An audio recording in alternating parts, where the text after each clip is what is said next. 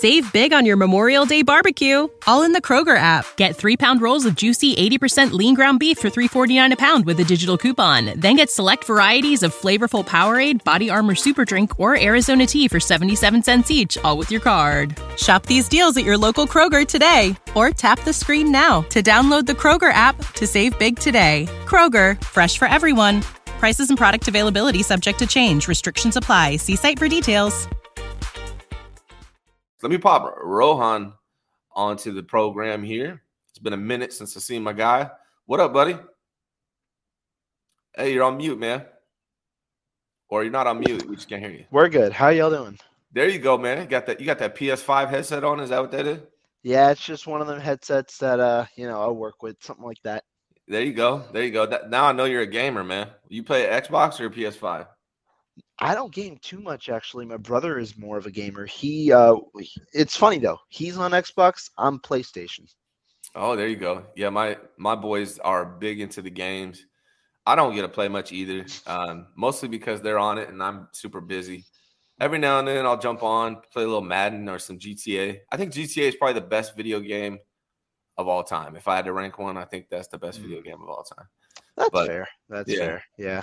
But I only get I probably play like an hour a month, maybe at that, if that. That's all you get. That's all the screen time they allow you. Yeah, man. We got two PlayStations, two TVs where they play, and uh, yeah, I don't get I don't get much time on it. So, That's uh, funny. but it is fun. GTA is definitely the best game of all time, though, in my opinion. I don't know. You guys, let me know what you think in the comments.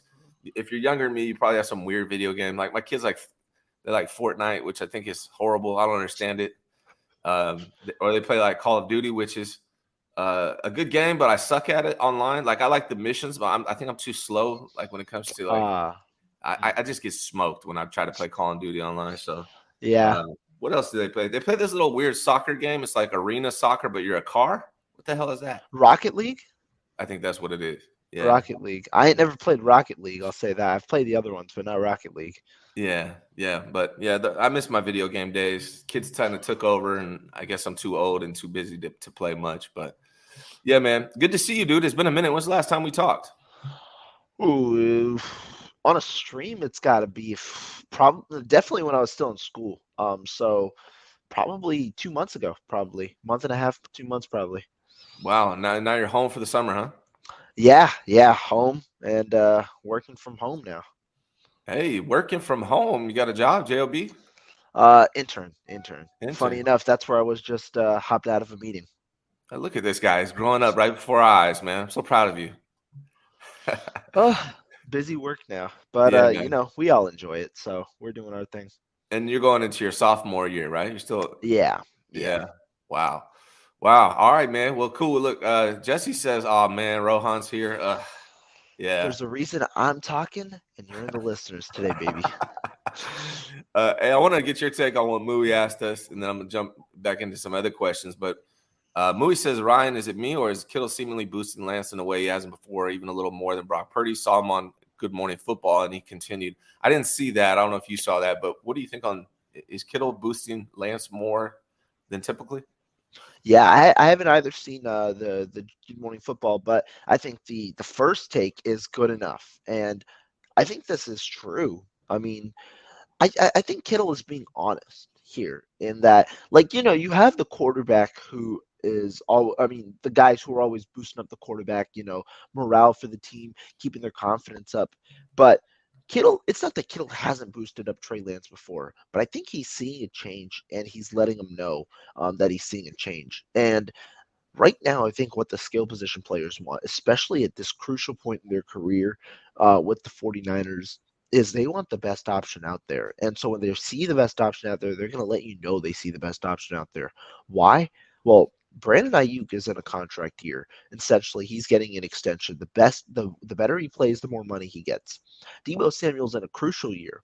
If he doesn't play well, the 49ers could move him with the post June 1st designation next year in a trade, understanding that they've got their cap situation and that they've got extensions for Bosa and Brandon Aiyuk on the way. If George Kittle doesn't play well, he's the easiest to move off of next year with the post June 1st designation.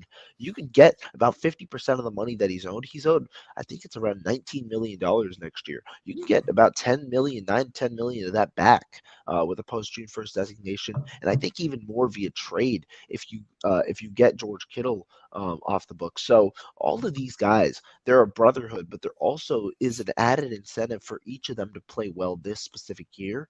And I think you want the best quarterback out there for that to do, uh, for that to happen. I told you uh, before. I think I remember a conversation with you. I have a horrible memory, but sometimes I just get little sparks of memory. Uh, so correct me if I'm wrong, but I told you I think Deebo is going to be traded after this year. And, and you, yeah, I told you, you, said no, right? I told you what did I? I forget exactly what I said on the show. I've said I'm I, I've definitely speculated the possibility. My prediction, though, was that the 49ers were going to be able to fit Samuel on the books for one more year and move him before his last season on the team. All right, we'll see, man. Yeah, I, it's definitely interesting. Let me jump in this chat. Let's get some more chat comments. And then uh, today's Twitter Tuesday, man. I have a big question up top that we're going to go over together as well. And then I also got Twitter Tuesday. We're going to answer some questions that people hit me up with on Twitter. But shout out to Jaron. I got to post this comment because he called me the GOAT, right? So I got to definitely post that one. Thank you very much, Jaron. Much appreciated. Uh, CG Ruthless says, Yo, Ryan, what's up? Nice to see you. Uh, let me see what else am I missing. Oh, Jesse ranks Madden, Mario Kart, GoldenEye, Ken Griffey Jr. Baseball, GTA are all GOAT games. Yeah, I mean, I, I like it, I, again. I don't play much. When I do play, I, it's either Madden or GTA. Mario Kart used to be good back in the day. GoldenEye, Ken Griffey Jr. Baseball. I don't, I never, I don't mess with Doc. I never played, but um, you know, maybe you guys know more than I do. Brian Colt came through with the pineapples. Is that what that is? I don't know what that is. Are those pineapples or bombs? Are those bombs? I don't know what those are. Uh, but thank you for whatever it is, Brian. Much appreciated, dude. Uh, Johnny's in here. Uh, so good to see you, man. So look, um, should we start with the main question? Um, it's kind of a kind of an interesting question. So look, I I came to this calculation. The, the title of the show is Are the 49ers the 14th best team in the NFL of the 21st century? I know that's a random question. Let me yeah. show you why I came to this conclusion. Let's do and, it. Uh, you guys can tell me if I'm just tripping. Now, obviously, if we are doing the last decade, I would say uh, that they're more. Here we go. There it is. If we're doing the last decade, I would rank them higher than that. But this is something that came out, right? Most postseason wins since 2000. The okay. 49ers are eighth on this list for the most postseason wins, but the Giants, Saints, Rams, uh, Buccaneers. Oh, because they've all won a Super Bowl. Okay. They all won a Super Bowl. So to me, they got to bump up ahead of those guys. So that puts, to me, if you're looking at the 21st century, the 49ers are the 14th best team in the NFL. Do you agree? And how does that make you feel in the comments? how do you guys feel about that? What's your take? This is interesting that you, you put it this way, right? I, I, I like when you said 14th best, I'm like, where is he getting this? And yeah. then I see this. First of all, I didn't even realize there were eight teams higher than the 49ers in terms of playoff wins since 2000. Because obviously there's been a, a, couple of really rough stretches, but I also didn't think, like, I wouldn't have anticipated the Colts be higher than the 49ers in this situation. But I don't think that this is a bad take, if we're being honest. I don't think this is a bad take because the Super Bowl is obviously um, the number one thing on your mind. The one thing I'll say though, since this is two, since 2000, with the greater body of work, I do think when you're talking about overall success, the Super Bowl doesn't matter as much. I think that it's like when you're talking about a bigger quantity of work i think you take in everything and so um, the super bowl you know it's it's it's weighted a little less in my opinion when you're uh, when you're looking at a huge extensive body of work because I think that that one outlier Super Bowl isn't necessarily as valuable in, if you're looking at a 20 year period than 20 straight playoff berths or something like that. And so that's the way I look at it. But the way that you've pointed it out, almost every team that you uh, in, in that 14 are fairly close. Obviously, you have an outlier in the Denver Broncos, but every team apart from that has 10 playoff berths or more and the Super Bowl. So maybe maybe you put the 49ers 13. Um, I, I I think that though it's an interesting take and an interesting way to look at things. Yeah, it was surprising for me. I really didn't expect to to you know it, it seems like they should be higher. Now, if you looked at the last 10 years, probably since Harbaugh came in, you know the, the these playoff numbers are definitely going to be different. But Niners still don't have a Super Bowl, unfortunately. And I know for you, you say you don't weigh is probably as high as me, but I, to me, it's the highest. Like that's the main thing. If you didn't win a Super Bowl, that, I mean, that's it. I'm a Super Bowl or bust type of guy. So yeah, man, I thought this was a little bit sobering uh, to observe.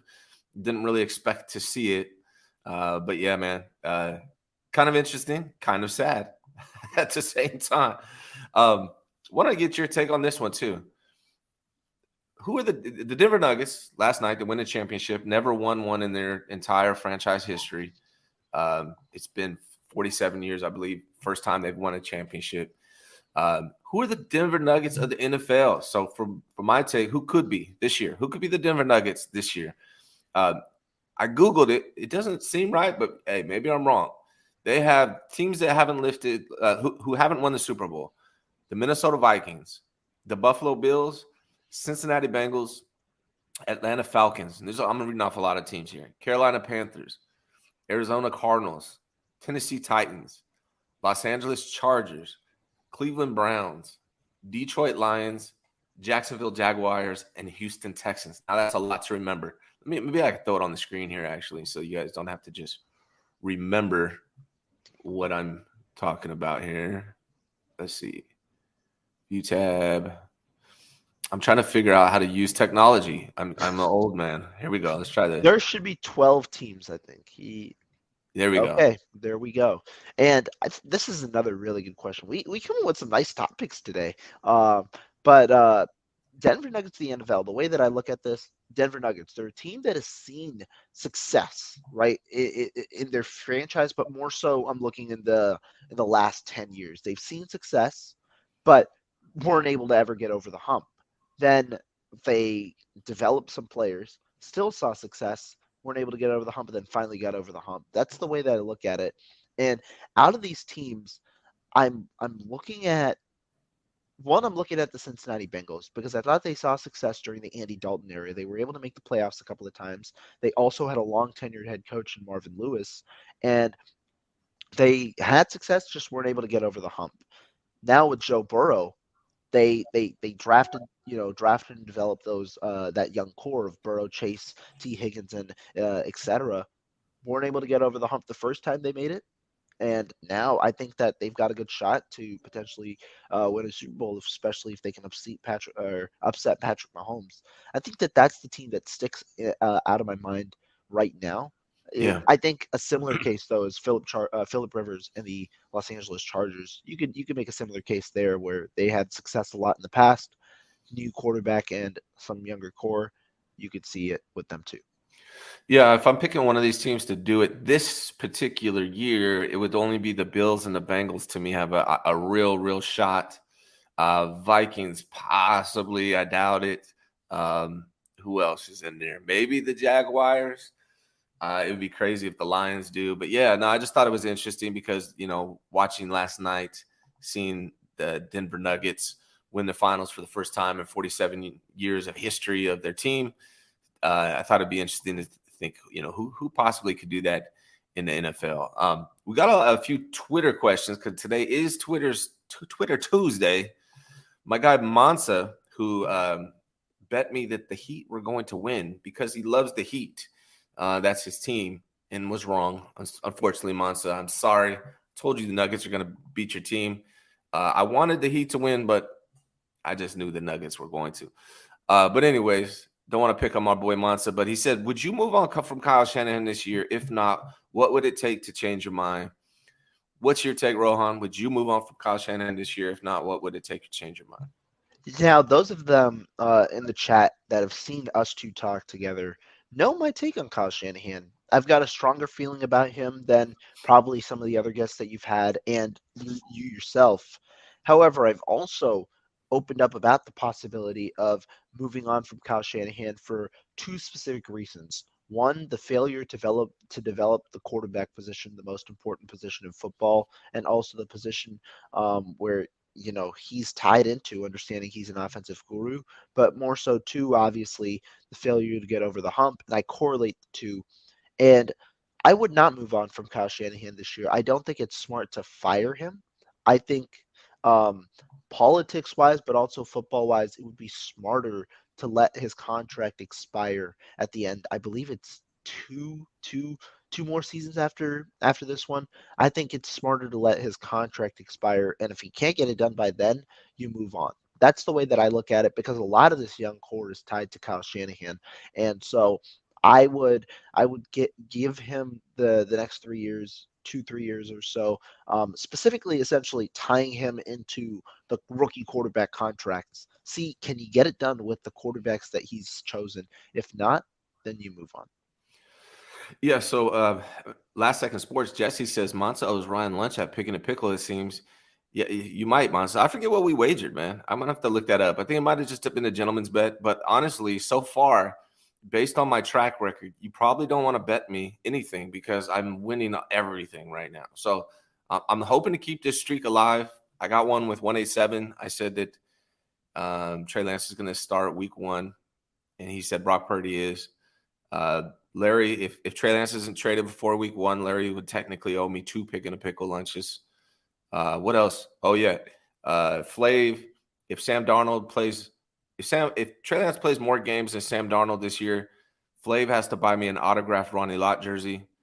I'm on a roll. I think I, I don't I wouldn't bet me if I say goodbye to your credit card rewards. Greedy corporate mega stores, led by Walmart and Target, are pushing for a law in Congress to take away your hard-earned cash back and travel points to line their pockets. The Durbin Marshall credit card bill would enact harmful credit card routing mandates that would end credit card rewards as we know it. If you love your credit card rewards, tell your lawmakers hands off my rewards. Tell them to oppose the Durbin Marshall credit card bill.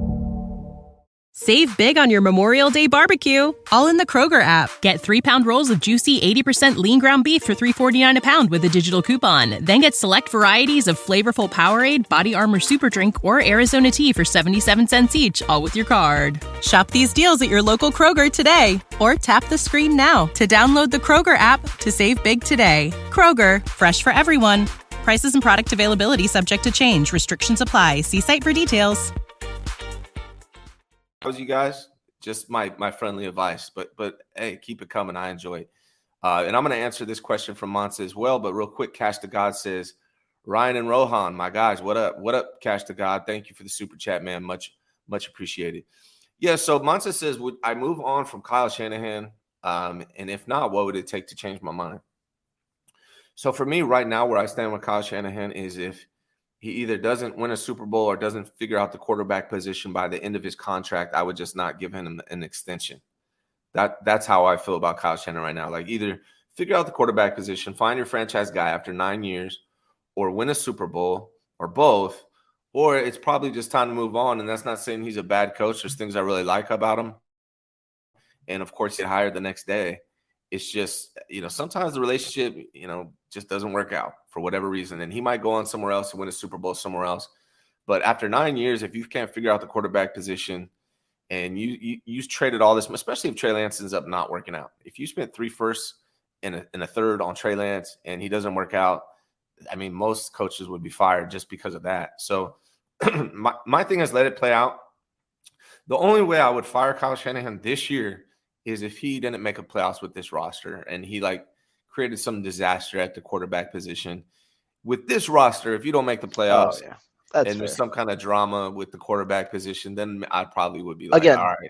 barring injury, of course, because y- you might have a 2020 esque season where everybody gets injured. But um, yeah, if you don't make the, the the playoffs with this roster, I mean, wow, the 49ers are the second highest favorites to win the Super Bowl. That's that's something different. Yeah, that would be a catastrophic outcome to the season. So that would probably be what it takes uh, for me to do that. But like you know, I, I don't dislike Kyle Shanahan. I, I, like him. I just there's things I don't like about him uh, so far. There's things I really do like about him, and I think he's top two or three in the NFL. Um, so, you know, not looking to replace him yet. I think he still has time. All right. Next question came from two different guys. Same question. What's the likelihood that Mason overtakes Mitchell for the number two running back spot? What do you think, Rohan? I like this one. I wrote about this and talked about it a little last week because it was a question on my mind as well. I'm going to say over 50%. And that might be high because Elijah Mitchell has produced when he's on the field and he's the guy more trusted. But I, I'm I'm riding this Mason wave right now. I've been riding it since he got uh, since he got signed as an undrafted free agent, and I I think there's a an increased belief in that uh, in, in Mason as a running back and a receiver this year. When the way I look at this offense is way different than the way I looked at this offense going into last year. I think the 49ers, what they want out of the running back position is continuity when Christian McCaffrey's not on the field. Why? So they can keep that extend, expanded playbook when McCaffrey's not on the field still available, have more uh, to utilize out of Kyle Shanahan's arsenal, and keep their offense flowing in a very similar way. When they had Mason on the field last year, it didn't seem they were comfortable with his receiving skills, but more importantly, his pass protection skills. When he was on the field, it was a run play every time. And it, I mean, it worked out. I'm not saying that that's a bad thing. Mason still averaged five and a half carry yards per carry, and the uh, the defense knew exactly what it was, especially late in the games when he was used as a closer. But mm. it seems like his receiving skills are improving. I thought they were there last year in, uh, in in glimpses when we saw it in camp and when we saw little videos and things but his receiving skills appear to be improving as the 49ers are utilizing the running backs more in that role.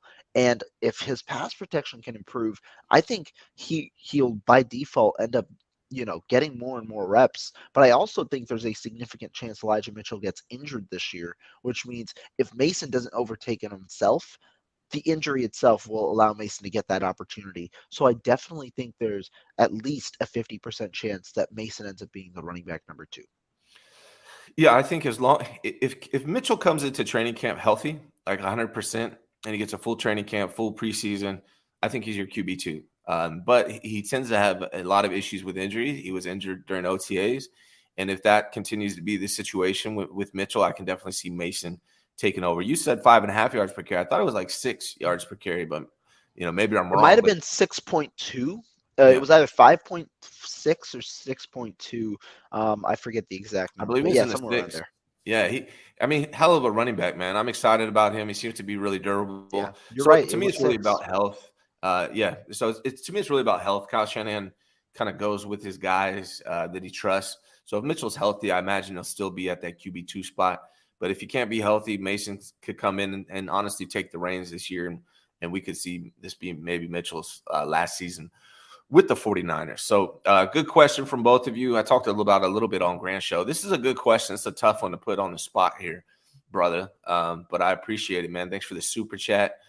He says, What are the five most important QB traits in order? Also, Rohan, I'm your biggest fan, Jesse. So, this is tough. This is tough to put uh, on the spot and do off the top of the dome, but this is an emotional. Uh, let, let, me have Jesse you do it. never first. given me a compliment. Yeah, so let me have you do it moment. first, and then I can oh, okay. I can okay. piggyback off of you. Yeah. Oh boy, important traits because there's so much that goes into it. Um, okay, just thinking off the top of my head. As for it, without order first, I've got to definitely go with footwork. Um, I've got to go with footwork. I'll go with accuracy. I'll go with improvisation skills, being able to work out uh, off schedule. Um, uh, uh, processing, and I'll go with um, I'll go with pocket presence. I think that those five are important. So footwork, accuracy, improvisation, pocket presence, and what was the last one I said? I forget now. Oh boy. Uh, pocket presence. Pocket presence, footwork, improvisation, accuracy, and uh, oh, processing. Okay, processing. so if I were to rank those five in order, I would go probably. Um, I'd probably honestly go footwork one, accuracy two. I think that those are just important. Like even if you have the other abilities, I think that if your footwork's off, if your accuracy's off, it'll it'll hinder you as a quarterback. And then of the other three skills, I'll go with quarterback skills first. So footwork accuracy, um, I think I'll go with improv. Uh, no, not improvisation. I'll go with processing three, improv four, or pocket presence four, improv five. I'll go. I'll go that way. All right. So I'm gonna go with. Now that I I, I got to hear you talk first, uh, makes my job easier. But actually, I think I'm gonna go with just the it factor as my one. It That's factor one. is the That's one thing, one. right? Like some guys just have it, uh, regardless of anything else. So I'm gonna go with it factor one, intelligence two, uh, accuracy three, arm talent four, and leadership five. I think I, Those I are think I have a five better, good ones. I think I have a better quarterback than you based off that, Rohan. that's fair. I think that that's true. Yeah. Uh, Jesse says jawline is his number one QB. Been trait. telling y'all, man. This guy been on that Jimmy wave since he, he been on that Jimmy wave for a long time. And people don't Closar says realize. hair has got to be two and smile is three. yeah, you guys are you guys are you guys are killing it in the chat today. I appreciate it. Um, all right, so next question that we got from uh, Twitter, the Twitter sphere. How different will the offense look knowing CMC will have the whole playbook? Also, how different will the defense look schematically with Coach Wilks? Brought to you by at B Kirsch 20. First part, offense with CMC. This one's actually an interesting one because initially I thought the offense would look a little different, understanding it, it was Lance and Darnold um, rather than Purdy uh, with the first team reps, but it hasn't. In that, I, I thought that, you know, I'm not saying that I thought that they'd run Lance a lot, but I thought there would be a little more 11 on 11 football. And so that means more shotgun play, which means, you know, you have um, a, little bit of a different look with McCaffrey and the way that he, he's getting the ball out of the backfield um, in order to, you know, utilize Lance as a, as a decoy essentially. But it seems like they haven't been doing, uh, installing much of that Lance run package this this offseason. It seems more so understanding that you've got two guys competing with first team reps. They're keeping a centralized offense based on what they had last year and looking to see who can perform the best in that. I'm thinking that that Lance package will still be installed, especially if he ends up starting week one. But that would probably be within the three weeks that um, is not available to media after the third preseason game, or in the two weeks or so, how many ever weeks that is. Um, but as for how different it'll look, I don't honestly think it'll look too too different. I think the 49ers and Kyle Shanahan had a little he had this vision in mind and just adding McCaffrey made it a seamless uh, seamless transition to that vision itself.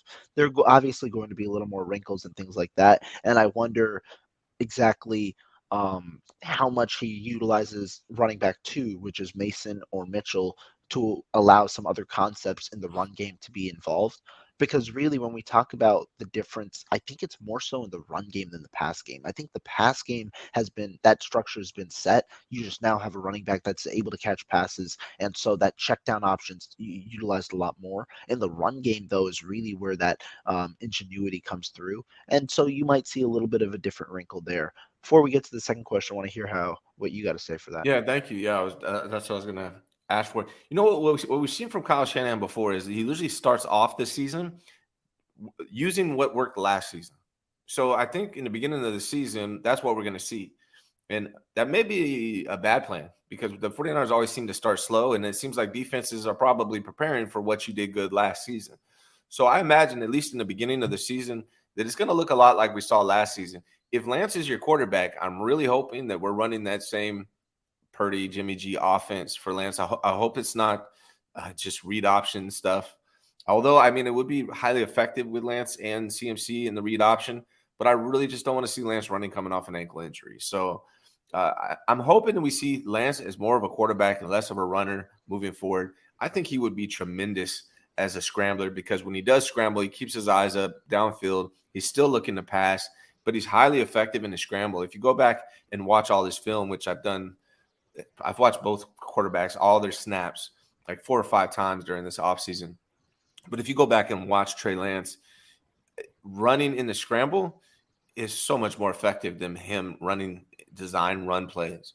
Uh, he's a hell of a scrambler. Uh, and so that's what I'm hoping is that, that Kyle Shanahan looks at what happened to him and him getting injured and goes away from the read option a little bit. Now maybe they do some some read option stuff and they just use Trey Lance as the threat. You know, maybe that's like, what yeah, that's what I was about to say. I think that Yeah. that I, I still think that that would add a little more value because Yeah. it adds that shotgun package where you're running the ball out of. So that would be interesting for sure. That package. Yeah, and I believe that package they ran like eight yards per carry when they were doing that. And so what you do is you just tell Trey Lance, just hand it off. Like we'll threat that you're, you know, it'll pause the defense a little bit, you know, keep them outside, but really just hand off to CMC or Mason and let them go up the middle, uh, and it, just use it as a run play, but just at with that threat. And then, you know, when the game's on the line or when situations happen, then you give Lance the green light if he wants to hold on to it and pop outside.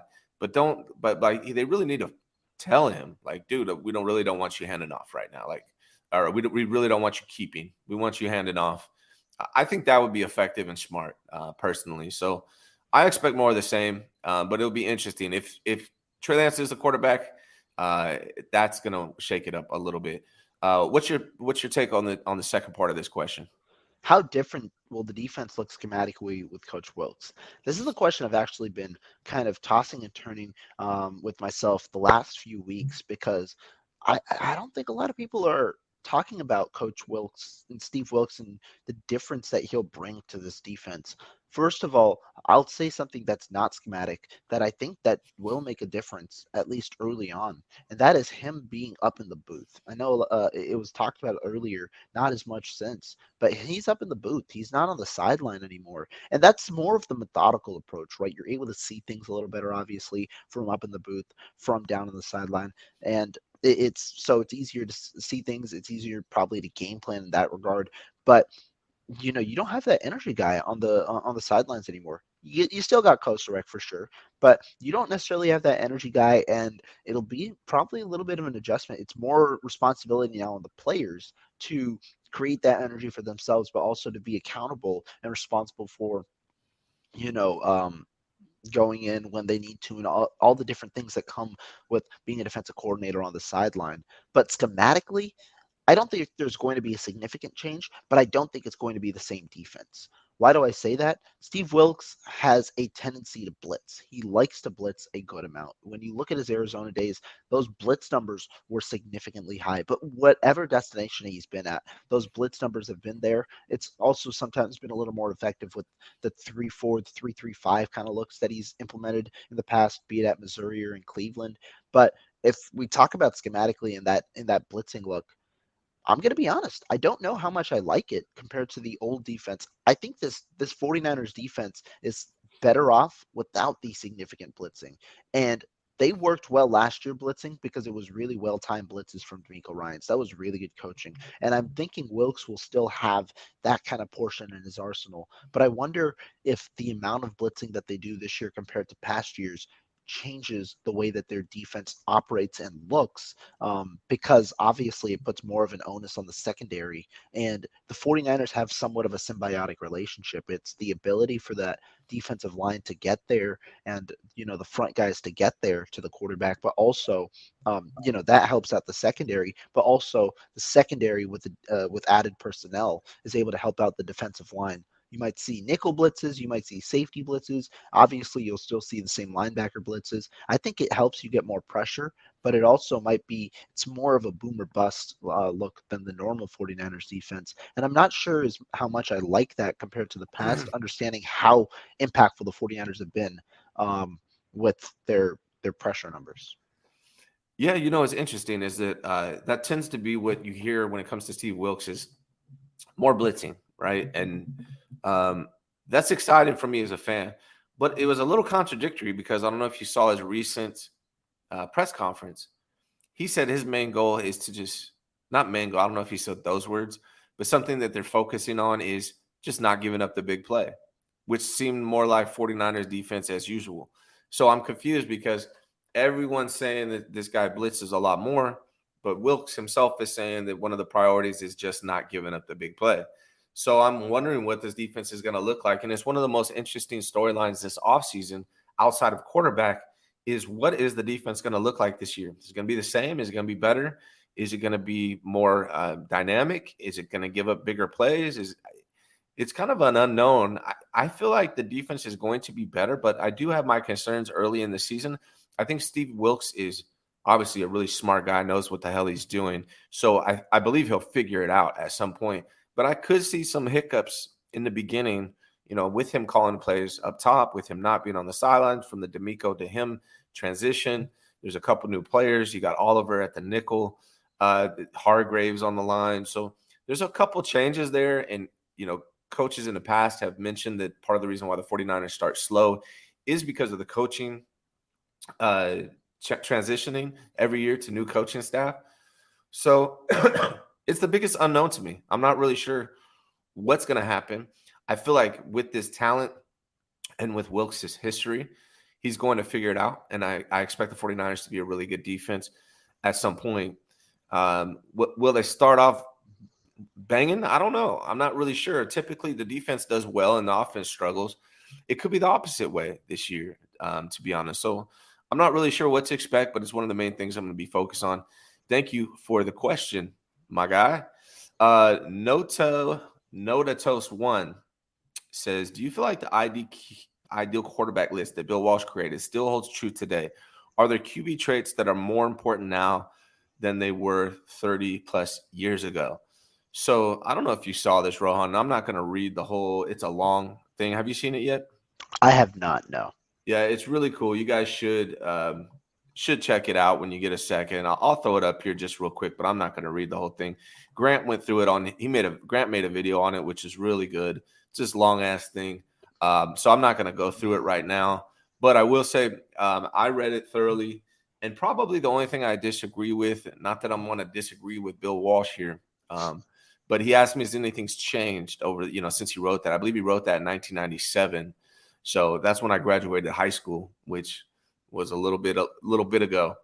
Uh, the only thing that's really changed, I think, is the the rules have changed um, that favor the passing uh, in the NFL, that favor the quarterbacks.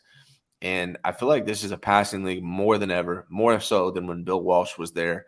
I don't know if he saw this coming or not, but I think arm talent is more. He, he mentioned that you don't, you know, he didn't say arm talent is not important, but he did say that there's a lot of Hall of Fame quarterbacks that didn't have the best arm talent.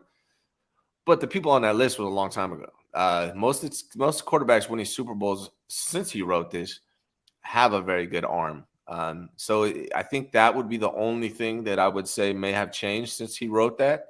Not that he was wrong or that I disagree with him, but because of the rule changes and all the changes that have happened in the NFL with the passing game, I think arm talent is more important now than on it than it's ever been with the passing game. So that's my take on it, man. Since you haven't read it, I, I actually I just glanced through it real quick. I uh-huh. found the I found the screenshot Graham posted. I read through it real quick, and it's interesting, right?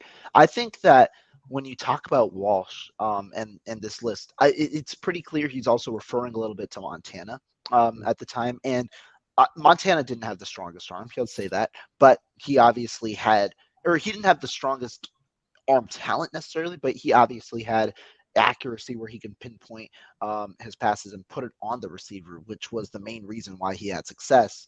And I think he was Walsh is a little bit of ahead of his time here when he's saying this, and including the mobility part, right? Including the improvisation part, because that wasn't necessarily the norm in the pocket passer kind of era where you know you had these 6'4, 220 guys that were specifically meant to stay in the pocket and uh, you know, pass from the pocket and things like that.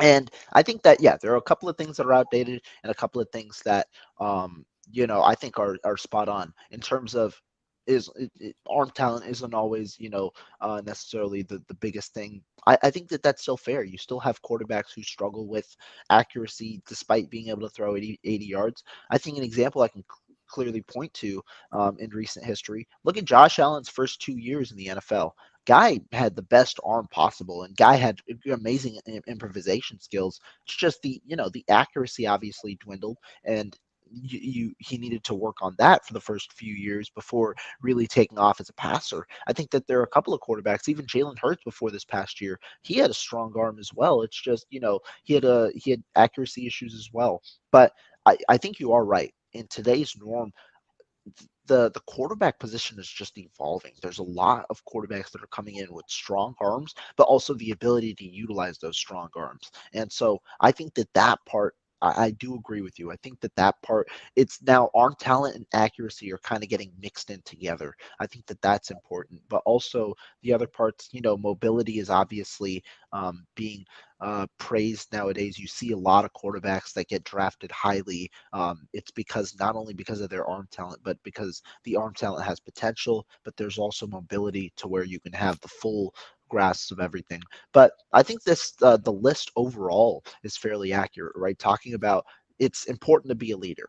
It's important to have, um, you know, good accuracy. It's important to even be a little mobile, and it's important, you know, to have the full range of things. It's not just one specific thing that makes you successful as a quarterback in the NFL.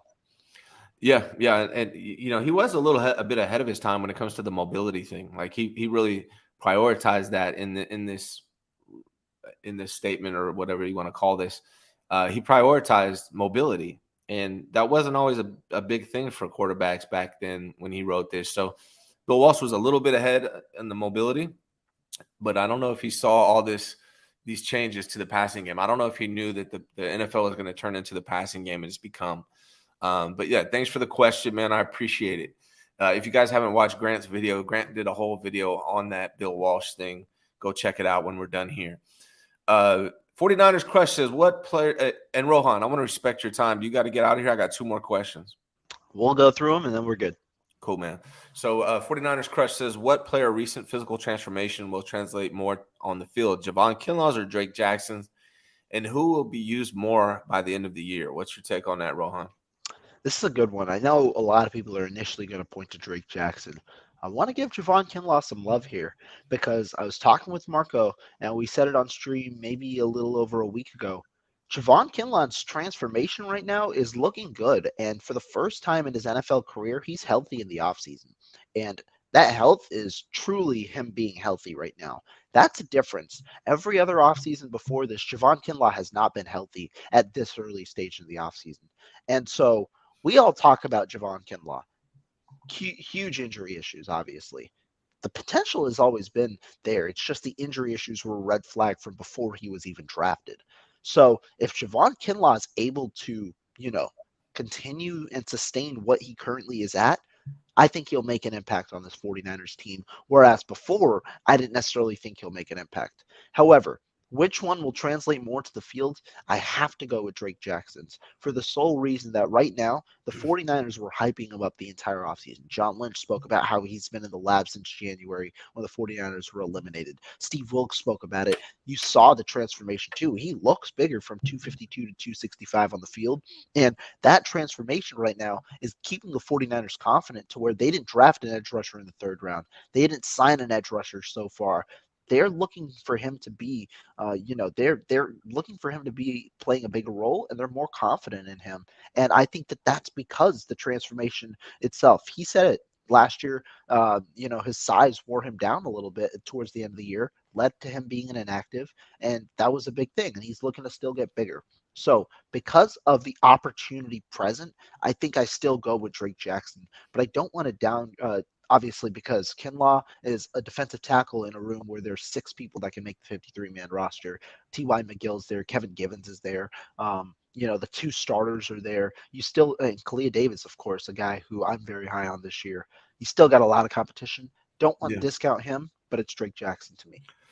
Yeah, I mean, I I hope the best for Kinlaw. It's just based on history. I mean, until you know, you got to kind of you kind of you got to show me before I believe that something else is going to happen that's happened in the last four years. So, uh, looks great. I'm pulling for him. I hope his health works out, pans out for him this year, and that he's able to be the player that he was drafted to be. But based on history, I, I am doubtful that it's going to happen. I'm hopeful it happens, but I'm very doubtful. Uh, whereas Drake Jackson has he's always he's always been transitioning weights, trying to figure out what his playing form is throughout college and now into the NFL. And I think he's finally figured it out. It's his sophomore season. He's on the 49ers, which is a great place to play defensive line. I fully expect Drake Jackson to have a really good year. That's my my hope at least. He flashed. So when Hufanga's rookie season, he didn't play a ton, but when he was on the field, he was always around the ball, and I saw it. There's flashes of it. And I was telling everyone, these guys going to be really good. I could just see it just because he flashed off the screen. He was always around the ball. I see the same thing with Drake Jackson. when he played, it wasn't much, right? And he wasn't great in the run game, but he was always around the ball. He tipped a lot of passes. Um, so I, I really expect a Drake Jackson, who's been in the weight room uh, all offseason, to come in and make an impact this year. I think we're going to see a big jump from Jake Jackson. So my my answer to this question, 49ers crush, is Drake Jackson. All right, sir. Last question for you, and then I'm gonna let you get out of here. What are the chances McKivitz ends the season as the starting right tackle? This came from at Lance Lobbyist. Interesting question. Right now, I think I'm gonna go at probably 70%. And I don't know if that seems high or low to y'all. I think there's a very good chance McKivitz ends the season as the right tackle. Um, with the offensive line specifically, the 49ers have been fairly reluctant to let first year starters without any, um, you know, any prior experience in the system come in and play uh, for the 49ers the one one exception in recent memory, apart from obviously being a first round pick like Mike McGlinchey a couple of years ago, is uh, Spencer Burford, who wowed the team enough to where he was seen as a uh, he was seen as a starter in year one, and even then he was in a timeshare with Daniel Brunskill. Every other player, Trent Williams, obviously he was a stud. Aaron Banks didn't play year one obviously went through weight transformation to get back to where the 49ers wanted him. He ends up playing in year two behind Laken Tomlinson. Jake Brendel sat two years, I believe, um, before coming in and playing uh, after Alex Mack retired.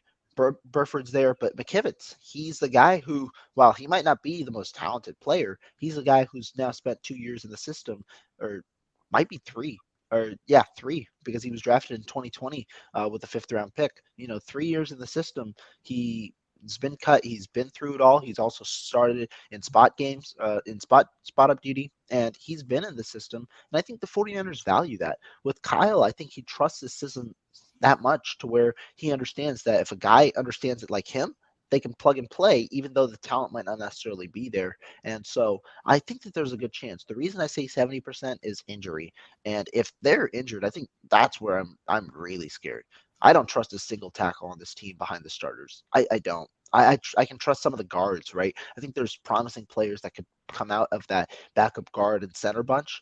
Don't even don't want to even look at if Matt Pryor's on the field at during the season, if Jaylon Moore's on the field during the season at tackle, if it's Leroy Watson, I'm not going to be confident in the 49ers at right tackle. So I'd assume they go out and trade or sign for somebody. But I'm assuming this question is based more so on will they go out and get somebody before the season or maybe even mid-season.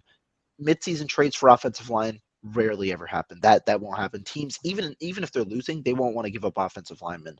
And I don't think that they're going to sign somebody to start prior to the season. They could as a backup, but not to start. Yeah, I mean the tackle position continues to curve me, man. Like I don't I don't understand what the 49ers are doing at the tackle position. Should have drafted somebody. You should have. That was my that eh, that's what I told them. They didn't listen. So if something happens, I can tell them I told you guys. Like they should have moved up and and got a tackle, in my opinion. I still believe that because what what happened? Like for one, is McKivitz this guy they think he is? Maybe he is. I don't know. Maybe he's great, but if he goes down, we're in trouble. Trent Williams is getting older and older. If he goes down, we're in trouble. At some point, he's going to retire. He was talking about possibly retiring last year. So at some point, they're going to need to find a real right tackle no, no disrespect to McKivitz. I just don't see him as a long term answer. So at some point, they're going to need to find a real right tackle and Trent Williams' replacement at left tackle. And to me, they should have done that right tackle spot this year, and, and then they have a first rounder next year. They could have approached Trent Williams. Extra tackle class is good too, so you're going to get one in the twenties. Yeah, I mean, so uh, I don't know, man. I it, it's definitely interesting. So, like you said, I I think McKivitz is the plan at right tackle. And as long as he's not injured, he's going to be there all year. I don't know if that's going to be good enough. And it does scare me if something happens to him from an injury standpoint. So I'm a little concerned myself. Uh, Rohan, Ryan, are you a police officer? No, I'm not a. What? It's a mortgage lender in the back. That's kind of funny. Mortgage lender. I'm a mortgage lender, real estate broker. I sell solar. I'm an entrepreneur. I talk 49ers on YouTube, Tommy. I'm not a police officer, but thank you for the question. uh, Ro, what you got going on in your channel, man? Got one likely today with uh, my boy Marco. Um, tomorrow we'll be live with Sunil. See if I get something for Thursday. Trying to free up the schedule, but uh, yeah, uh, trying to just you know keep the channel doing their doing our thing before the real real action starts in about 40 days. Yeah, man. Well, hey, I want to. I'm gonna get you out of here. I'm gonna wrap up the show in a minute here, but uh, thank you for being here, man. It's always good to see you, dude. Hey, great show. Appreciate your time, man. Thank you, buddy.